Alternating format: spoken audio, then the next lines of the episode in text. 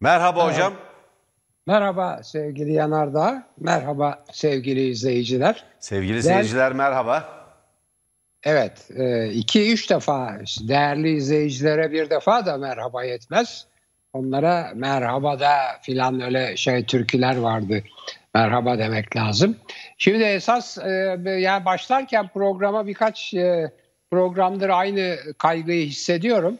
Bu Çorum'daki bir zatın elektrik dağıtım şirketinin söylediği siz evde atletle mi oturuyorsunuz sözü beni çok tedirgin ediyor. Şimdi e, ben e, çok kalın giyinen bir insanım. Ceketsiz olduğum için acaba bana da bir azar yollayacak mı oradan? Bakın o işte e, hem de 80 yaşında üşümesi lazım o adamın.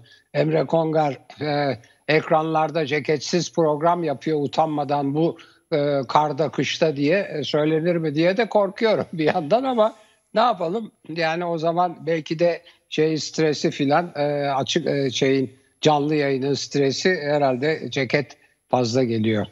Şimdi bunu dedikten sonra bugün cuma malum toparlayacağız. Onu ben eminim ki e, zaten bu Falyalı cinayetini çok iyi e, analiz eden ve takip eden ve analiz eden sevgili Yanardağ da çok iyi yapar. Ben e, izninizle bu bir enerji meselesine dokun değineceğim. Çünkü size söz verdiğim bir hesap vardı. Amerika ve Türkiye arasında benzin ve e, benzin ve elektrik hesaplarını yaptım. Onları söyleyeceğim ama önce geriye değil e, belki onu söylemeyi ikinci tura bırakırım. O hesapları yaptım çünkü bayağı uğraştım buldum. E, e, yarına ilişkin yani geleceğe ilişkin bir e, söylemle bugünkü programı başlatmak istiyorum. Yarın biliyorsunuz 6 e, muhalefet partisinin ortak toplantısı olacak. Şimdi bu toplantı önemlidir değildir. Efendim kim nerede oturacak? Niye yuvarlak masada başta kim oturacak? Efendim işte bilmem anayasa ve önerisi açıklanacak mı? Bunlar zaten birbirleriyle anlaşamıyorlar. Yok anlaşıyorlar. Yok işte o biraz kibirlidir. Bu biraz bilmem nedir filan. Şimdi değerli izleyiciler bütün bunların dışında yarınki toplantının fevkalade önemli bir tarafı var. Özellikle benim açımdan. Şu benim açımdan. Ben yıllarca yani yıllarca dediğim herhalde Silivri davaları başladığından beri ki 2007 filan o civarıdır. 2007 sonudur. Ee, 2007, 2013, 2 daha 15 yıldır filan birçok defa yani böyle e, yılda birkaç defa, ayda bir birkaç ayda bir filan. Ya bu iktidar partisinin ve onun destekçilerinin arasında hiç mi e, anayasaya, yasalara, özgürlüklere, demokrasiye inanan kimse yok mu? Hiç mi düzgün hukukçu yok mu? Hiç mi hukuk profesörü yok mu? Ki var hukuk profesörü var ama işte profesör olmak e, yeterince hukukçu olmayı gerektirmiyor galiba bazı hallerde her neyse. Çünkü geçen dün de e, birkaç gündür o örneği hep aklımda tutuyorum. Çok üzülüyorum. Bir hekimin hayatımı ben bu e, zehirli dumanı e, la mücadeleye adayacağım diyen hem de bir hekimin partisi emrettiği için tersine oy kullandığını yaşamış bir e, bir gözlemciyim. Neyse.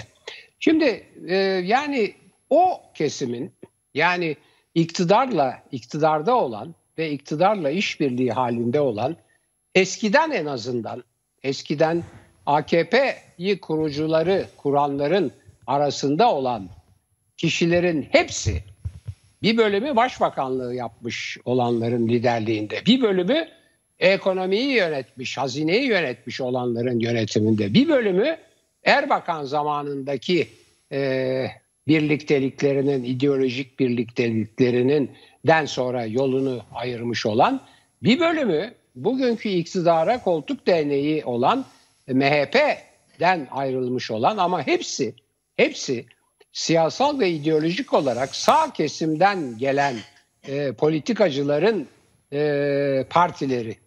Şimdi neden çok önemli? Şuradan çok önemli değerli izleyiciler. Bu iktidar yıllarca kimsenin yapamadığı bir işi yaptı. Nedir o? O sağ kesimdeki sağ kesimdeki demokratik özlemleri, temel hak ve özgürlüklere olan inançları ortaya çıkardı. Yani bunun için ben e, AKP'yi kutlamak isterim. Gerçekten bu pek çok kişinin yazdığı, çizdiği yahu sağdan hiç mi demokrat insan çıkmaz? Hiç mi bunlar temel hak ve özgürlüklere önem vermiyorlar diye beni hakikaten şaşırtan çünkü ben yani sağda da çok ciddi düşünürler var, şairler var filan. Yani politikacılar var. Mesela son döneminde Demirel öyle bir politikacıydı. Sonra Çiller geldi o da perişan oldu ya yani sağda mahvetti. Fakat yani en azından bugünden gördüğümüz yarınki toplantıda sonuç ne olursa olsun. Dörtlü ben zaten altılı diyordum ona. Dörtlü e, Milli Cephe mutabakatı altılı hale resmen ilan edilecek geldi ama ben zaten hep altılı diye kullanıyordum. Hatta Merdan Bey uyardı. Dedi Millet onlar, cephesi hocam. Evet, Milli İttifak. Millet İttifakı. Evet Millet İttifakı. Mi- Millet İttifakı. Millet İttifakı hatta ben altılı deyince Merdan Bey bir to- şeyde programda uyarmıştı hocam onlar dört kişidir öbürü ikisi daha belli değil diye. Ki haklıydı tabii ama ben de Hala haklı- da öyle hocam ama e, muhtemelen katılacaklar. Evet, ve ben de haklıydım zaten. Hala da haklıyım. Onlar o dörtlü cephenin, Millet İttifakı'nın kendilerini içinde görüyorlar.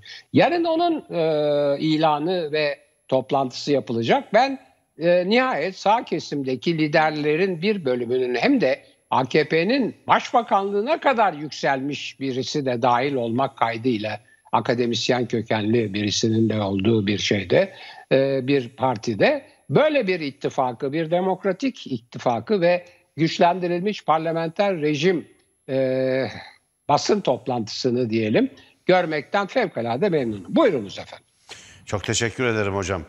Hocam ben e, Sedef Kabaş hakkında bugün savcının iddianamesi açıklandı. Ya, o felaket. iddianameye e, değinmek istiyorum. Çünkü Felaket. değerli seyirciler bugün Tele1'in cezasının da başladığı e, bir gün olacak. Cuma günü biliyorsunuz Demokrasi Arenası'nın yayınlandığı gündü ve saat 21'de e, Uğur Dündar'ın hazırlayıp sunduğu e, Demokrasi Arenası Tele1 ekranlarına geliyordu. Bugün Tele1 hakkında kesilen yayın durdurma cezası Rütük tarafından verilen yayın durdurma cezası bugün yürürlüğe konulacak. Yani infaz başlamış olacak. Biz yürütmenin durdurulması için mahkemeye başvuru yaptık. Mahkeme yürütmenin durdurulmasını acilen görüştü ama idarenin savunmasını yani Rütük'ün savunmasını alamadığı için karar veremedi. Yani Rütük belki de Rütük yetkilileri belki de e, emin değiliz bu konuda. Herhangi bir e, önden bir e, ithamda bulunmayalım. Belki de geciktirdiler ve infazın e, başlamasını sağladılar diye düşünülebilir. Ama bunu kesinleştirdiğimiz zaman seyircilerimizle paylaşacağız. Sonuç olarak yürütmenin durdurulması kararını alamadık değerli seyirciler. Ve e, demokrasi arenası yerine bugün e, Rütük tarafından gönderilen belgeseller olacak. Belgeseller arasında medya ve İslamofobi gibi bir belgesel de var. Obezite var, sağlık işte hayatımız tehlikede var. İşte son atık gibi birkaç belgesel var arka arkaya verilecek. Bir tanesi de medya ve İslamofobi. Yani medya ve İslam düşmanlığı aslında e, bir fobi haline gelen, takıntı haline gelen bir İslam düşmanlığı e, diye çevrilebilecek bir belgesel göndermiş Rütük. O belgeselleri e, kurallar gereği e, yayınlayacağız ama ondan önce bizim hemen 18 dakikadan sonra Müjdat Gezen'in hazırladığı Demokrasi Marenası adlı bir skeç ekrana gelecek. Hemen bizim 18 dakikadan sonra çok esaslı e, sürprizlerimiz var. Onu kaçırmamanızı dileriz. O bakımdan bugün 18 dakikadan biraz erken çıkacağız. Biraz erken çıkacağız. Başarabilirsek hocam ne dersiniz? Vallahi o size bağlı. Peki. Peki ben de size bağlı diye düşünüyorum ama neyse. Yok, yok, yok. Benim ne gücüm ne yetkim var ne de niyetim. Estağfurullah olur mu? Sizin gücünüz büyük hocam. Ekran büyük güçtür. Evet tekrar konuya gelirsek, tekrar konuya gelirsek. Sedef Kabaş hakkında değerli seyirciler 11 yıl 8 ay hapis cezası talep ediliyor. Yanlış duymadınız. 11 yıl 8 ay. İnsana insaf dedirten bir talep bu. Neymiş? Bakın. Sedef Kabaş Cumhurbaşkanı'na yönelik hakaret içeren, içeren sözü birden fazla sarf etmesi gerekçesiyle zincirleme olarak Cumhuriyet e, Cumhurbaşkanı'na hakaret etmiş. İddia bu. Yani siz bir konuşmada birkaç yerde eleştirmişseniz bakın atasözü bir yerde geçtiği halde konuşmanın yani e, AKP lideri Erdoğan'ın eleştirilmesinin tamamını suç kapsamını almışlar. Savcı suç kapsamını alıyor. İfade aynen şu okuyorum. Sedef Kabaş'ın Cumhurbaşkanı'na yönelik hakaret içeren, içeren sözü birden fazla kez sarf etmesi gerekçesiyle zincirleme olarak Cumhuriyet e, Cumhurbaşkanı'na hakaret suçundan bir yıl beş aydan yedi yıla kadar hapis cezası talep edilmiş. Sıkı durun bundan sonra başka bir şey daha var. Yine Sedef Kabaş bu konuşmada İçişleri Bakanı Süleyman Soylu'yu ve e, şimdi çok acayip bir şey ya ve Adil Kara İsmailoğlu'nu bakan Adil Kara İsmailoğlu bunlara da hakaret etmiş. Onlar için de 4 yıl 8 ay hapis cezası isteniyor. Değerli seyirciler. Şimdi bir daha söylüyorum. Cumhurbaşkanına hakaret suçundan 7 yıla kadar hapis cezası isteniyor. Bakanlar Süleyman Soylu ve Adil Kara, İsmail, Kara İsmailoğlu'na yönelik sözleri nedeniyle de kamu görevlisine görevinden dolayı hakaret suçlamasıyla tekrar hapis cezası isteniyor. Süleyman Soylu biliyorsunuz İçişleri Bakanı, Adil Kara İsmailoğlu da Ulaştırma ve Altyapı Bakanı. Yani havalanını yaptı diye eleştiriyorsunuz. Süleyman Soylu görevini aksattı diye eleştiriyorsunuz. Onlar da kapsam almış. Başka bir şey daha var. Bu arada CİMER'e Sayın Erdoğan'a yönelik hakaret edildiğine dair üst üste şikayet ihbarları yapılmış. Şikayette bulunulmuş, şikayet dilekçeleri iletilmiş veyahut ihbarda bulunulmuş. Bunların tümü de birleştirilmiş. Sonuçta gelmiş 11 yıl 8 ay hapis cezası toplamda istemişler. Şimdi bakın Cumhurbaşkanı'na hakaret olmaktan çıkmış birden fazla tekrar diyor. O programı izleyenler bilir Çerkez atasözünü yani şikayete konu olan Çerkez atasözünü bir kez söyledi. Birden fazla değil. Bir kez söyledi. Bir kez söyledi.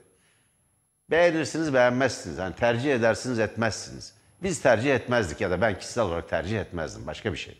Ama bir bakın Sedef Kabaş savunmasında diyor ki bir durumu anlatmak için kullandığını belirtmiş savunmasında anlamı güçlendirmek amacıyla bakın bir durumu bir durumu anlatmak ve eleştirinin anlamını ya da sözünün anlamını güçlendirmek için kullandığı bir metafor olduğunu söylemiş ve kimseyi hedeflemediğini belirtmiş. Ama savcı diyor ki hayır. Siz Cumhurbaşkanı'nı hedeflediniz. Ben bunu ben bunu protesto ediyorum ve bir kez daha şunun altını çiziyorum. Eğer Sedef Kabaş tutukluysa bu ülkede hiç kimse özgür değildir. Hiçbir gazeteci özgür değildir. Hiçbir aydın özgür değildir. Düşüncelerini ifade etme ve açıklama konusunda hiç kimse özgür değildir. Buyurun hocam. Biraz uzattım kusura bakmayın. Yo yo hayır hayır hiç uzatmadınız. Ben bir de Celal Ülgen'in bu konuda bir çok örneği var hocam. Sizden sonra ona değineceğim. 14 yaşındaki bir çocuk Cumhurbaşkanı'na hakaretten evi basılarak gözaltına alınıyor. Celal Ülgen'in müvekkili. Çok dramatik bir hikaye. Onu da biraz sonra anlatacağım. Buyurun. Doğru. Ee, şimdi e, yani bu Sedef Kabaş olayı ben e, yazdım da bunu onun için burada da rahatlıkla söyleyebilirim. E, tarihe geçen hukuk literatürü denir. Literatür aslında edebiyat demek ama bilimsel olarak tıp literatürü, hukuk literatürü deyince o konudaki bilimsel Eserlerin e, tamamı. es- evet, bilimsel e, kitap ve makalelerin tamamı anlamına gelir. Hukuk literatürüne Türkiye'nin e, hukuk ve adalet literatürüne geçecek birkaç davadan biri haline geldi. Ne yazık ki çok üzülüyorum. E, yani Sedef için üzülüyorum. Tü- e, yani e, Tele1 için üzülüyorum ama asıl Türkiye Cumhuriyeti için üzülüyorum. Türkiye Cumhuriyeti için. Yani o e, literatüre giren davaları isimleriyle anımsarsak e, mesela e, işte e, balyoz davası var, Ergenekon davası var, casusluk davası var. Efendim ondan sonra kişisel davalar haline geliyor. E, Selahattin Demirtaş davası var, e, Osman Kavala davası var. E, ve bir de literatüre şimdi Sedef Kabaş davası geçiyor.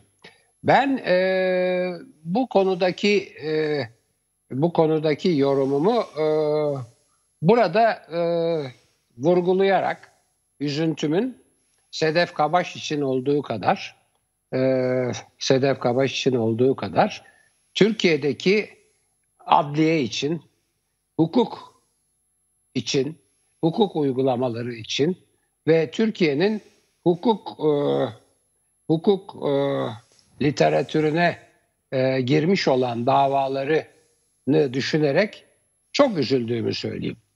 Yani ülkem için de çok üzülüyorum. Ee, Sedef Kabaş için üzüldüğüm kadar hatta belki ondan daha fazla ülkem için üzülüyorum. Çünkü orada birçok Sedef Kabaş e, olayı maalesef var. Daha fazla bu konuda konuşmak istemiyorum çünkü bu e, canlı yayın öyle bir e, tuzaktır ki insanın içini dökmesi bakımından ben hep söylerim izleyici e, hiçbir e, yüz yüze konuşmada olmadığı kadar katılanların, konuşmacıların duygularını, düşüncelerini algılar. Yani bu ekran öyle bir şey. Bu e, kamera ve kameranın yansıttığı ekran öyle bir şey. Kiminin gözüne bakarak anlaşılır. Bak bazı bakanlar gibi. Kiminin işte yüzündeki ifadeye bakarak, kiminin ses tonundan filan anlaşılır. Ee, yani açıkçası çok üzgünüm. Çok üzgünüm onun için burada kesiyorum. Şimdi gelelim e, size daha önce e, söz verdiğim e, çok kısa onu tutacağım. E, iki konuda hesaplamalarımı. Şimdi Avrupa yerine Amerika'yı e, Türkiye ile mukayese ettim. Çünkü Avrupa iki konuda Türkiye'yi bu konularda perişan ediyor. İki, iki, iki ortalamaya baktım. Bir ortalama, bir ortalama e, asgari ücret ortalaması. Öbürü e, benzin ortalaması ve e, efendim elektrik e, fiyatı ortalaması. Çünkü bunlar değişik. Avrupa'da da değişik, Amerika'da da, da daha değişik. Şimdi Amerika bu iki e, e, ortalama açısından Türkiye'ye daha yakın. Yani Avrupa ile mukayese ettiğiniz zaman Türkiye perişan oluyor. Yani hiç mukayese edilebilecek hali yok. Çok çok kötü bir durumda. Onun için ben e, işçi e, emek istismarının çok yüksek olduğu, ücretlerin çok düşük olduğu Amerikan ekonomisini ve Amerikan eyaletlerinin ortalamasını alarak baktım. Orada da çeşitli şeyler var. Yani e, saati 7 dolardan ben hesapladım ama saati e, mesela e, sendikalı işçilerin saati 20 dolara falan çalıştığı yerler veya eyaletler var ama ben en düşüğünü aldım. Bir, bir de enerji de orada daha ucuzdur. Yani elektrik ve benzin Amerika'da daha da ucuzdur. Onlara baktım.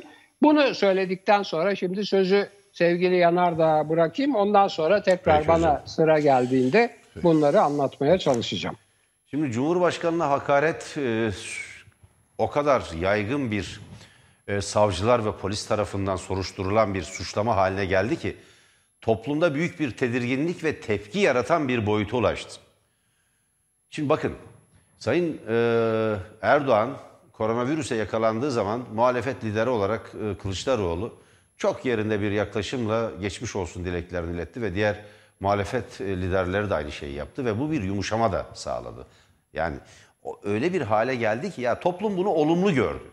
Oysa son derece insani ve sıradan bir davranıştır değil mi? Yani bir yerde hasta olan bir insana geçmiş olsun dileklerini iletmek son derece insani bir e, durumdur. Şimdi bu sırada bazı insanlar Twitter'da iyi niyetlerini değil de bazı temennilerini paylaşmışlar. Öznesiz temenniler. 32 kişi gözaltına alındı. Hastalığı nedeniyle. Yani bir gönderme yapmış, bir metafor kullanmış, bir ifade kullanmış vesaire. Tamamı serbest bırakıldı. Neden biliyor musunuz? Çünkü Türk Ceza Kanunu'nda iyi niyetlerini ifade etmek gibi kötü niyetlerini ifade etmek tehdit içermediği sürece mesela beddua etmenin bir karşılığı yok. Yani bir suç değil, cezalandırılacak bir suç olarak nitelendirilmiyor bu. Ancak kınarsınız. Olmaz dersiniz, böyle şey söylenmez dersiniz. Toplumsal kültür, sizin kültürünüz, gelenekleriniz ve e, insanlık hakkındaki görüşlerinizden örneğin hümanistsiniz vesaire yani ya da bir Müslümansınız ve Müslümanların insanlığa bakışı veya bir Budistsiniz Budistlerin insanlığa bakışı gibi kültürümüzün bir parçası olan, insanlık kültürünün bir parçası olan bir perspektiften, bir bakış açısından değerlendirirsiniz. Şimdi dolayısıyla hangi perspektiften olursa olsun yani niyetini yani bir e, kötü niyet denemez. Bir niyet ifade etmek, bir niyet kötü niyetlerini ifade etti diye birisi hakkında evini basarak gözaltına almak dünyanın hiçbir yerinde, hiçbir devlette, hele hiçbir hukuk devletinde suç değildir. Ama bu hastalıktan sonra 32 kişi gözaltına alındı. Şimdi Celal Ülgen, e, Türkiye'nin önde gelen hukukçularından, hukukçularından benim de e, avukatım, bizi de savunuyor sağ olsun. Gönüllü avukatımız aynı zamanda. Bunu özellikle belirtelim. Ergenekon sürecinden beri, Ergenekon kumpasından beri bu ülkede yurtseverlerin önde gelen avukatlarından biridir. Evet, değerli çok bir değerli. hukukçudur Evet. e, Celal Ülgen. Değerli Bir- bir, beyin. Tabii. Evet, değerli, değerli, çok değerli. Çok değerli. Şimdi Celal Ülgen'in bir şeyi var. Bir e, müvekkili var. Yani insanın tüyleri diken diken oluyor. Olamaz böyle şey. 14 yaşındaki bir çocuk. Sosyal medyada bir şey paylaşmış. Twitter'da bir şey paylaşmış. Bunun üzerine bakın çocuğun ifadesinden okuyorum. Hocam izin verirseniz. Aa, lütfen lütfen ne demek istirham Bu, ederim. bu e, Ekim ayında, e, geç- geçen Ekim ayında. 28 Ekim e, 2021 tarihinde e, saat 09 civarında kapımız iki sivil polis tarafından çalındı. Ben o sırada kahvaltı ediyor, ediyordum. O gün okulum, okulumun yarım gün olması ve bir pasaport şubesinde randevumuz olduğundan okula gitmemiştim. Eğer gitseydim muhtemelen okulda dersten çıkarılıp alacaklardı beni. Polisler e, polislerin söylediğine göre Cumhurbaşkanı'na hakaret etmişim. Bunun için kimlik tespiti yapmak amacıyla karakola götürmek istediklerini söylediler. Annemin ısrarları üzerine annem beni karakola götürdü. Onu kabul ettiler. Karakola geldiğimizde ise bana e, bilgilerimi sordular ama halen neyle suçlandığımı belirtmediler. E, küfür mü etmişim, ne yapmışım diye düşünürken psikolojik üstünlüğü ele geçirdiler. Çocuk yani kendi deyimleriyle anlatıyor. Bir oyun yani bilgisayar oyunlarında psikolojik üstünlüğü ele geçirmek gibi kavramlar vardır. Sonra çocuk anlatıyor. Diyor ki sonra bizi üç çocukla beraber çocuk şubeye götürüyorlar. 14 yaşında olduğu için. Oradaki diğer iki çocuk suçlu daha var.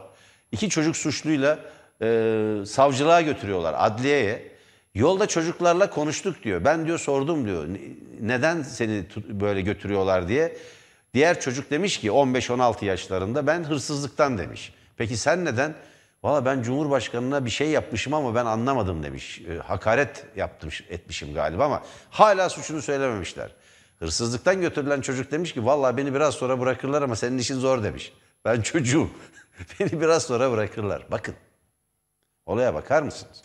Sonra Allah'tan e, açıklama ve talep diye Cumhurbaşkanı Sayın Tayyip Erdoğan'ın vekili Avukat Ahmet Özel İstanbul Anadolu 2. Çocuk Mahkemesi'ne bir dilekçeyle başvuruyor. Bir dilekçe yazıyor, yazı gönderiyor. Diyor ki mahkemenizin yukarıda esası yazılı bulunan dosyası kapsamında suça sürüklenen çocuk TA'nın sosyal medya üzerinden yaptığı paylaşım nedeniyle her ne kadar Cumhurbaşkanı'na hakaret suçu Bakın hakaret ettiğini ileri sürüyorlar.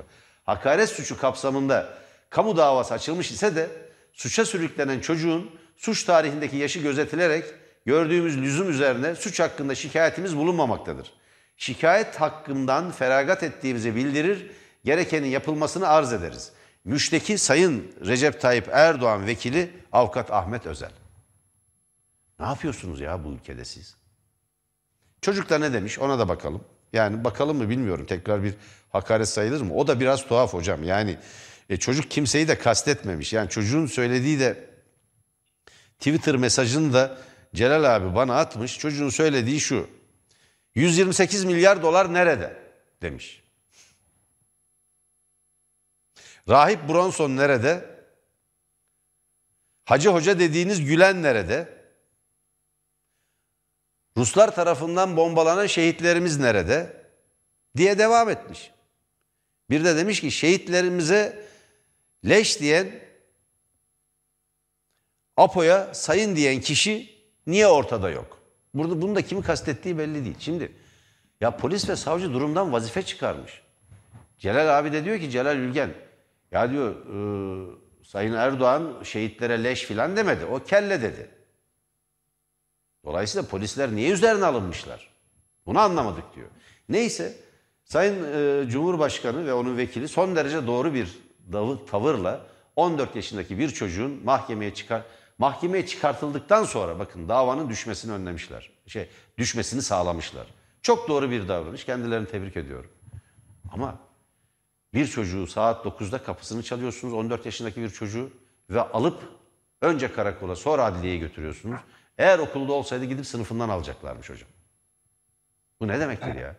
Bu nasıl bir korku? Nasıl bir Türkiye yaratmaya çalışıyorsunuz siz? İktidarınızı böyle bir korku üzerine kurduysanız valla bu iktidarın sürdürülmesi mümkün değil. Korkunun ecele faydası yok. İktidarınızın sonu geldi mi demokratik bir biçimde diğer nasıl iktidar aldıysanız öyle bırakır gidersiniz. Ayşenur Aslan'a karşı geliştirilen linç kampanyasına bakar mısınız hocam? Yani bahane arıyorlar. Bir eleştiri yapıyor. Kıbrıs hakkında, TMT hakkında tercih edersiniz ya da etmezsiniz. Ama bu en fazla bir karşı görüşü ve eleştiriyi, bir karşı eleştiriyi gerektirir.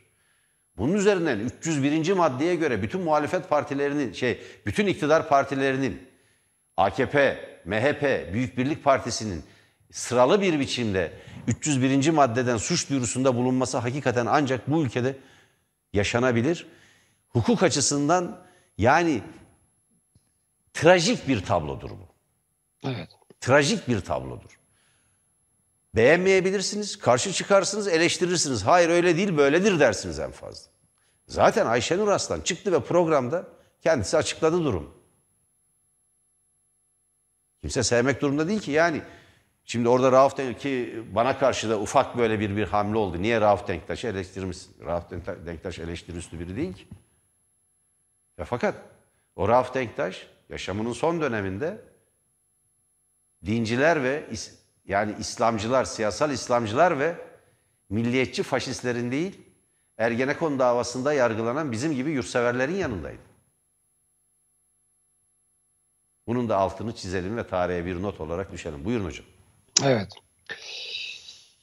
Şimdi bu e, Amerika'daki benzin ve e, elektrik fiyatlarıyla mukayeseyi söyleyeceğim ama Merdan Bey'in çok böyle e, vurgulayarak anlattığı çok hüzün verici iki olaydaki dikkatimi çeken iki tane nokta var. Onu muhakkak belirtmek zorundayım. Birincisi bu e, Sedef e, Kabaş'a yöneltilen e, ve ikinci yani Cumhurbaşkanı'na hakaretten sonra yöneltilen e, 4 yıl bilmem kaç aylık e, suçlamanın görevinden dolayı e, hakaret maddesine kamu kamu yöneticisine veya kamu görevlisine görevinden dolayı hakaret ettiği maddesi veya iddiası. Değerli izleyiciler, yani e, hiç kimsenin e, Süleyman Soylu kişisiyle veya o e, öbür bak bakanla e, onun e, kişiliğiyle falan bir ilgisi yok. Hiç kimsenin Recep Tayyip Erdoğan kişisiyle de bir ilgisi yok. Ben bu üç ismi de mesela ne gördüm, ne tanıdım, ne el sıkıştım, ne aynı yerde bulundum. Hiçbir ortak tarafım yok. Kendileriyle hiçbir meselem de yok. Yani bütün ya dünyadaki 8 bilmem ya 11 milyar insan gibi işte iyilikte iyi tarafları da olan, kötü tarafları da olan falan kişilerdir. Bu kişilere yönelik eğer bir bulunuyorsak o gayet tabii ki görevinden dolayı olacak. Ya görevini iyi yapmadığını söyleyeceğiz ya görevini savsakladığını veya daha da kötüsü hiç yapmadığını söyleyeceğiz veya daha da önemlisi görevini kötüye kullandığını söyleyeceğiz ki söylüyoruz. Ve hiç hiç hiçbirini sevmek zorunda filan da değiliz. Ben burada çok açık ve net olarak söyleyeyim. Bugün bizi yöneten yöneticilerin hiçbirini sevmiyorum. Sevmiyorum, tanımıyorum bile. Ne, niye seveyim canım tanımadığım insanları? Ha görevlerine bakıyorum. Görevlerinde çok iyi yapmadıkları kanısındayım. Türkiye karanlıkta, Türkiye soğukta, Türkiye aç, açlıkta, e, yani niye seveyim ki bu işte bu görevlerini yapan yani bizi bu hale getiren iktidarın mensuplarını sevmek zorunda mıyım canım? Eleştiririm. Ben çünkü ben vatandaşım. O seçilmiş kişiler kamu görevlisi veya işte Cumhurbaşkanı tarafından atanmış onun için kamu görevlisi oluyor. Seçilmiş de değil galiba bakanlar. Onlar daha da kötü. Yani onlar bir de atanmış evet. Hep bizim hep e, o NTV'deki karşımdaki zat aklıma geliyor. Seçilmişler, atanmışlar, atanmışlar mı yönetecek filan diyor. İşte herkes atanmış. Cumhurbaşkanı bir tek seçilmiş olduğunu görüyoruz. O da işte baskıyla şuyla buyla oldu seçim. Ee, e, e, Yargıtay Başkanı'nın kitabı var bu konuda filan. Öbürleri zaten atanmış filan. Niye eleştireceğiz ki onları? Yani ben dediğim gibi adını bildiğim için onu tekrarlayayım. Süleyman Soylu'yla benim hiç meselem yok ki ben Süleyman Soylu'nun kişiliğini, Süleyman Soylu kişisini ben niye eleştireyim ya? İçişleri Bakanı'nı eleştiririm. İçişleri Bakanlığı'nı eleştiririm eleştirirsin. Ayrıca hiçbirinin zorunda da değil. Yani bu bu çok basit bir şey. Çok çok takıldım o konuya. Yani e, kamu görevlisine görevinden dolayı hakaret. Niye? Niye eleştirecek ki? Eleştiriyi siz hakaret sayarsanız tabii felaket oluyor. Şimdi öbürü çocuk hakkındaki iddianın geri çekilmesine gelince orada iki tane olay aklıma geldi. Birisi bu olayı yani sevgili Celal Ülger'in ki hakikaten çok müthiş, müthiş e, hem bir hukuk bilginidir hem bir kamil insandır. Kamil insan. Celal Bey diyor Kamil ki insan. biz bu feragatı reddedeceğiz ve çocuğun beraat etmesini sağlayacağız. Bu feragat af çocuğu önsel olarak suçlu ilan ediyor diyor. Doğru, doğru. Yani Celal Bey ne diyorsa doğru diyordur. Çünkü tam onu söylüyordum. Sadece bir hukuk bilgini değil, aynı zamanda bir insanı kamil, bir bilge insandır Celal Bey. O kadar bilgedir ki medyada çıkan işte ailesinin durumu uygun olmadığı için para almadı, almadan e, e, savunmayı e, yüklendi haberlerini hemen tekzip etmiştir. Asla demiştir böyle bir şey yok. Aile yoksul filan da değil ve aile açıkça profesyonel olarak bunun bedelini ben profesyonel avukatım, profesyonel olarak bedelini bana önerdi. Ama ben kendi ilkelerim ve ahlakım çerçevesinde bunu savunmayı yapacağım için ücret almayı reddettim dedi ve arkadan beni fevkalade etkileyen bir başka. Değerli izleyiciler, insanların yüceliği ve düşüklüğü böyle ayrıntılardadır. Şimdi ben insanların düşüklüğünü ve çukurluğunu bu ayrıntılarda gören ama onları çok fazla seslendirmeyen biriyim. Şu anda onları seslendirmeyeceğim ama Celal Ülgen'in şimdi bu ayrıntıdaki yüceliğini seslendireceğim. Dedi ki genç avukat arkadaşlarımdan da dedi bu davranışım için özür diliyorum dedi. Çünkü avukatlık mesleği bedava yapılacak bir iş değil. Aynen medyadaki yazarların ve televizyonda çalışan gençlerin, medyadaki gençlerin parasız, telifsiz çalıştırılmaları, istismar edilmelerine karşı çıkması gibi avukatların da haklarını korudu. Evet ben e, şey, birazdan herhalde bugün erken çıkacağız. Bu e, Amerika ile ilgili şeyi de hemen e, belirteyim e, hesabı.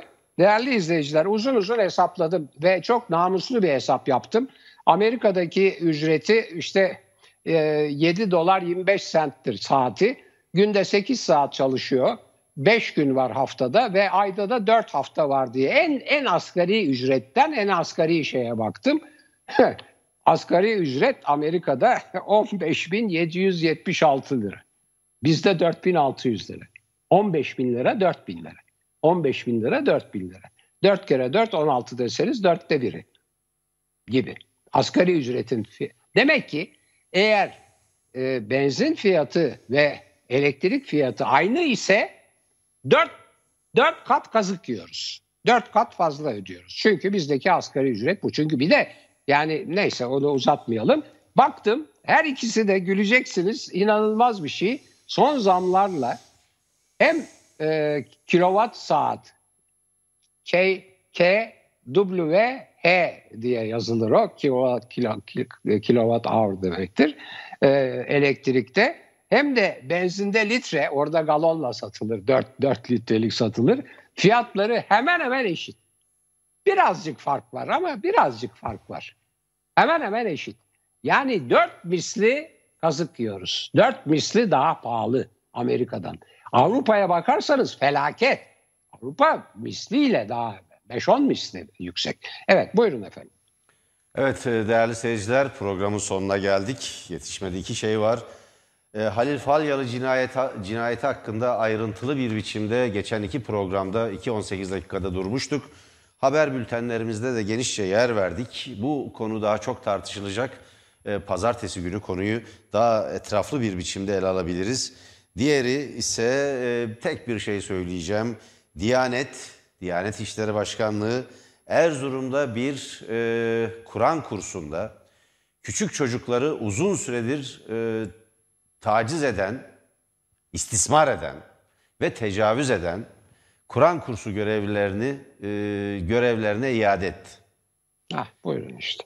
Kur'an kursu müdürünün müdürünün de sadece 8'de 1 oranında maaş kesintisi e, cezasıyla cezalandırıp görevlerine iade etti. Bütün e, Kur'an kursu e, e, çalışanlarını, görevlerini. Erzurum'da olduğunu söyleyelim. Sadece Kur'an kursunun adını vermeyelim.